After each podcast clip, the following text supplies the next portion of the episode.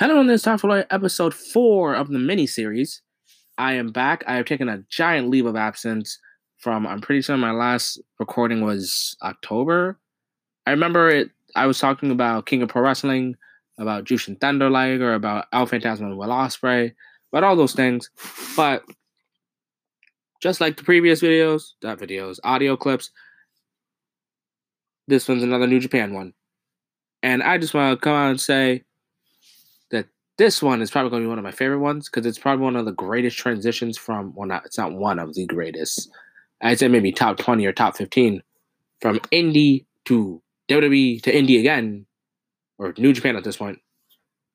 And I'm here to talk to you guys about Kenta, Hideo Itami, to Kenta again.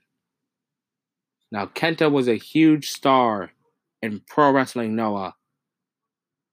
I can't really list his accomplishments off the top of my head at the moment, but I did watch him and I didn't know a lot of guys by name, but he did stick out to me back then. And I thought, you know, it'd be pretty cool if he went to WWE because we didn't have a lot of like mixed culture people or we didn't have like Asian people. We just had your regular American, which was fine. It's just, how do I put this? Seeing someone you wouldn't expect in WWE is always a plus. Like seeing Kenta versus Yuji Nagata was always interesting. I loved how Kenta did the GTS. It was so cool how he did it. It honestly looked a little bit better than than Punk's because Punk's looked pretty protected. Now it looks like he jumps for he jumps for it. I remember when Kenta was the GHC Junior champ. I remember watching that about last month, so I don't remember exactly what the GHC stands for.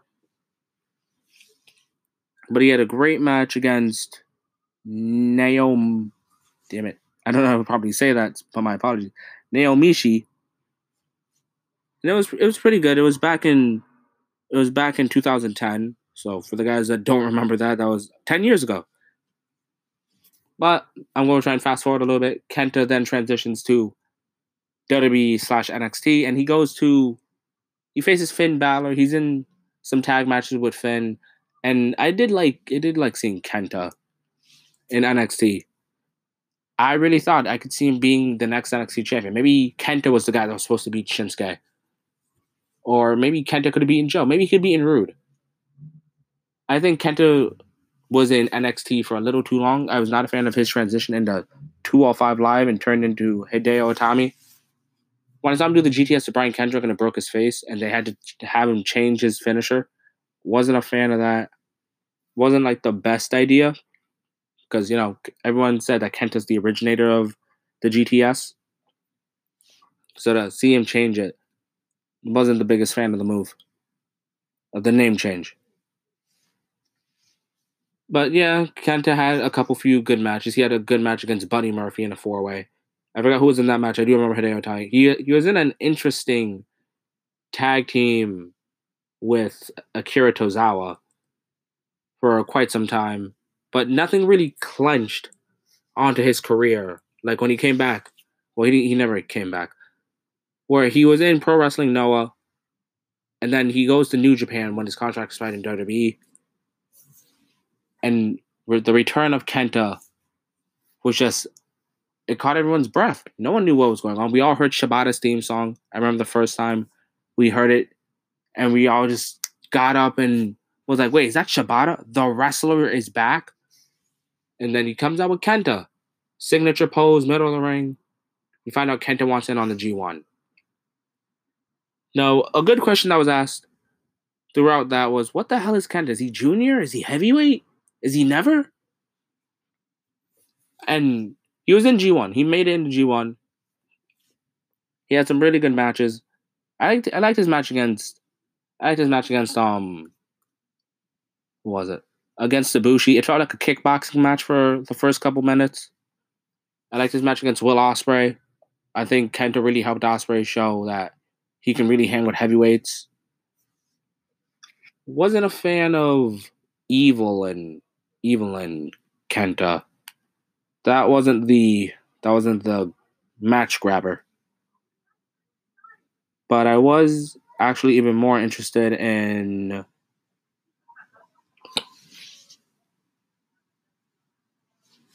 in after G1 and Kenta turned heel and he joined Bullet Club, beat up Shibata, beat up Goto, beat up Ishii.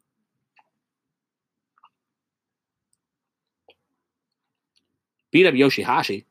That I personally enjoyed. Loved it. And he was never champ. So in a one year transition, he won the Never Championship. He won the he didn't win. He was in the G1. He was headlining. And now let's talk about one of my favorite moments. How do we open up the year? Wrestle Kingdom, January 4th and 5th. First time ever. Double back to back days. The big talk was the double gold dash or the gold rush.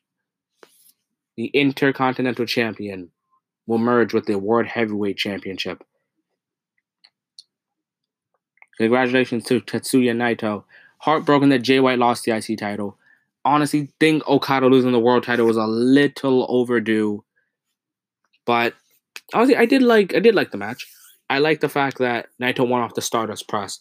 It was a reminiscence of his failure a couple years back, where he was supposed to he was supposed to be in the main event, but it got outshined by the IC title. So him winning that title was like, well, nothing can outshine me now.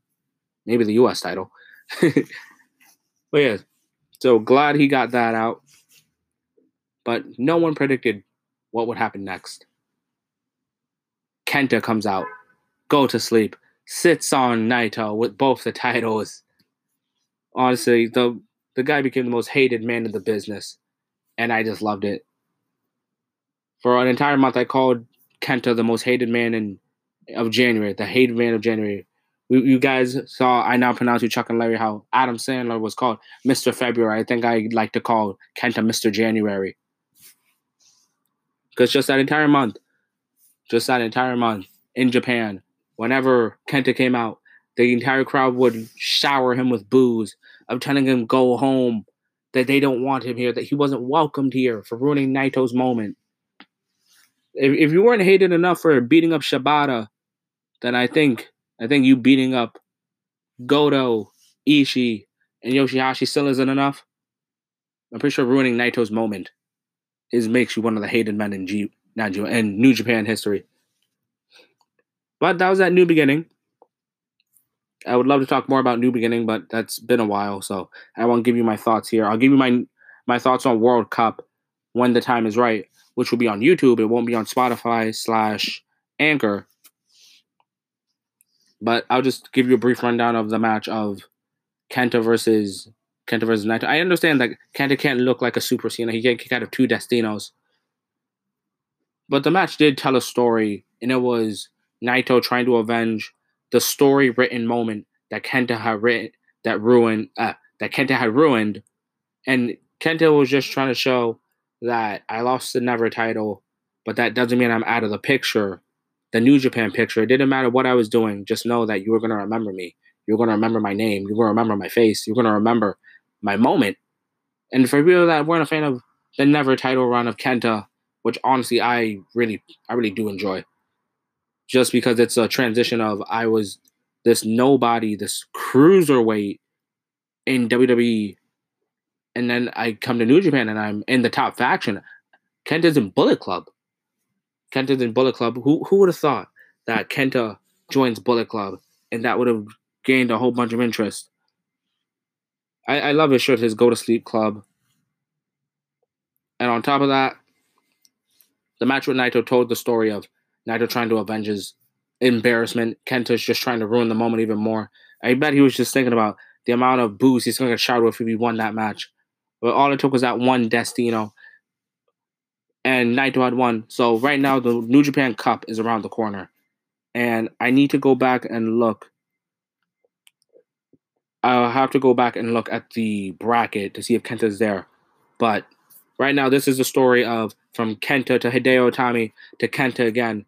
And anyone that watches this, thank you so much. Remember to go on our YouTube Talk for Glory. Remember to, to follow me on Twitter, Enigma underscore V4 underscore. Remember to follow Young Smooth, Young Smooth TFG. Remember to follow us on Instagram. Remember to follow me on Instagram, Enigma V4. Remember to join our our Discord. That's linked in the YouTube. So everything's just Talk for Glory and everything's Enigma V4 and everything's Young Smooth TFG. And again, thank you so much for hearing me out. I'll be back with another New Japan or maybe something else. Maybe you guys can text me on Discord and tell me what you would like next on one of these podcasts. Again, thank you so much.